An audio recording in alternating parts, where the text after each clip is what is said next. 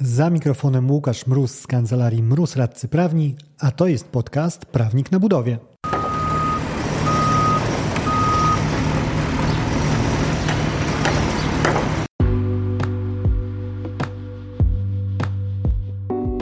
Z tej strony mikrofonu radca prawny Łukasz Mróz, a to jest podcast Prawnik na budowie, w którym mówimy o wszystkim, co związane z kontraktami budowlanymi.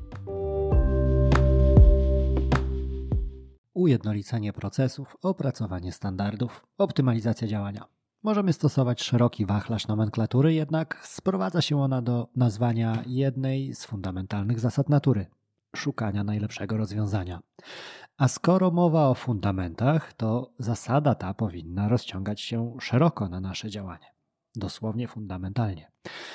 Dlaczego więc tak topornie idzie jej na polu kontraktów budowlanych? Niezależnie od tego, czy pod lupę weźmiemy sposób pozyskiwania energii przez organizmy, konstruowanie broni do polowań w erze paleolitu, czy kosmiczny wyścig Bezos versus Musk, odnajdziemy w nich ten sam wzorzec. Proces docierania detali w drodze do znalezienia złotego standardu, powtarzalnego sposobu realizacji celu przy zaangażowaniu minimalnie koniecznych zasobów. Jeżeli wylądujesz w jakimś teleturnieju i usłyszysz, Podaj powiedzenie nawiązujące do słowa cel. Strzelam, że z dużym prawdopodobieństwem sięgniesz po cel uświęca środki.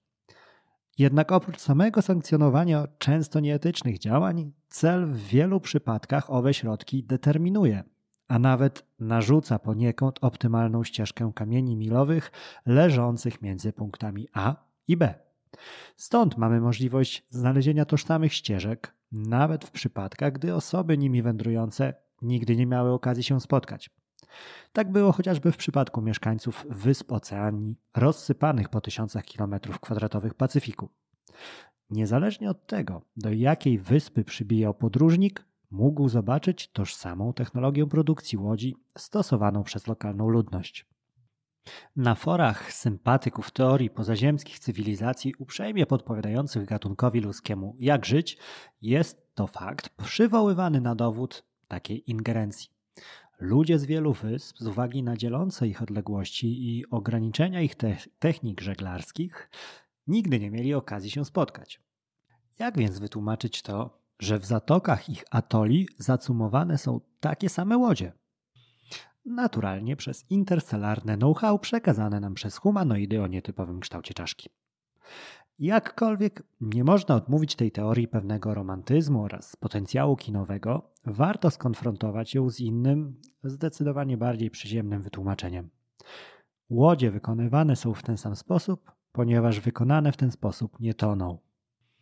Wszystkie wyspy oferowały względnie tożsamy pakiet wyjściowy, jeżeli chodzi o zasoby możliwe do wykorzystania przy zamierzeniu tego samego celu przemieszczenia się z punktu A do punktu B, z bardzo pożądanym uniknięciem po drodze kąpieli w oceanie. Ci bardziej zdolni wypracowali standardy wykonania dobrej łodzi wcześniej. Ci mniej zdolni w międzyczasie mieli okazję wzbogacić jadłospis oceanicznej fauny.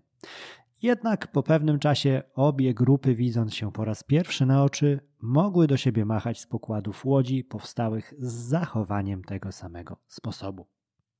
Cel zdeterminował środki, a nawet je uświęcił, sprawiając, że promienieje neonem This Way wśród miliona ślepych zaułków i nieudanych prototypów.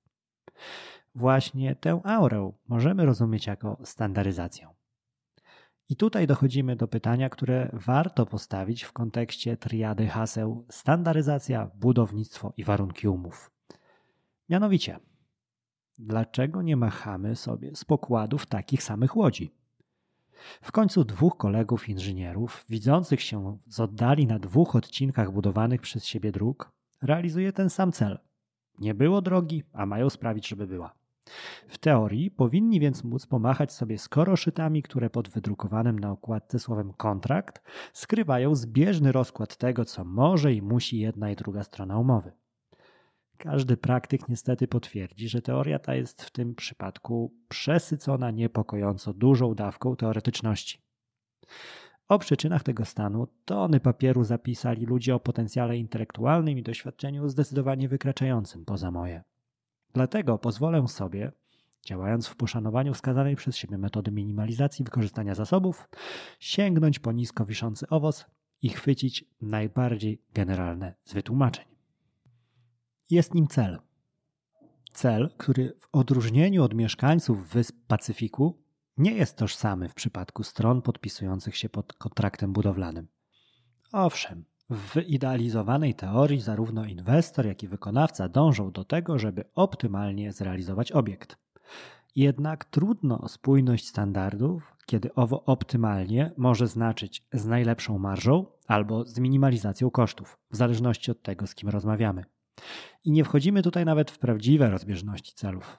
Te niezliczone plany, osobiste aspiracje, założenia, pojedynki na ego, mikrointeresy, drobne rozgrywki, które łącznie tworzą miriady konstelacji losowo układających się na niebie nad szlakiem projektu. To punkt wyjścia dla całego spektrum dalszych przeszkód na drodze do standaryzacji zasad współpracy. Standaryzacji, która nie przyjęła się na gruncie polskich kontraktów. Dlaczego pozwalam sobie postawić taką tezę? No cóż, ja swoją partię umów przez ręce przepuściłem. Ale jeżeli nie jesteś przekonany co do mojej oceny, możesz zapytać o to kogoś z personelu wykonawcy, kto właśnie kończy niewdzięczną pracę kompilowania warunków ogólnych i warunków szczegółowych do pliku kontrakt wersja jednolita.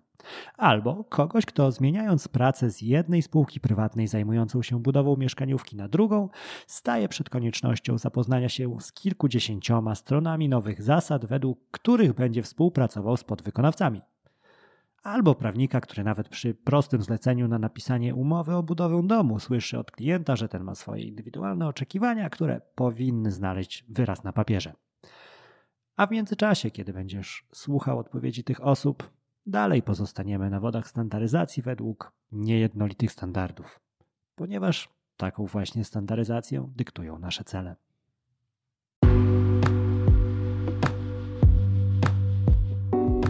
Dzięki za odsłuchanie tego odcinka. Zasubskrybuj podcast, żeby nie umknęło Ci żadne kolejne nagranie. Znajdziesz go w Spotify, Google Podcasts czy Apple Podcasts. Jeżeli natomiast chciałbyś się skontaktować ze mną, napisz na biuromałpa kancelariamroz.pl. Znajdziesz mnie też w mediach społecznościowych. Na LinkedIn wpisując w wyszukiwarce Łukasz Mróz, a w Facebooku czy na Instagramie wpisując Prawnik na budowie. Do usłyszenia w kolejnym odcinku. Dzięki za odsłuchanie tego odcinka. Jeżeli chcesz się ze mną skontaktować, możesz napisać na biuro małpa kancelariamroz.pl albo zadzwonić na 577 665 077. Znajdziesz mnie też w mediach społecznościowych. Na LinkedIn jako Łukasz Mróz, a na TikToku, Facebooku i Instagramie jako Prawnik na Budowie.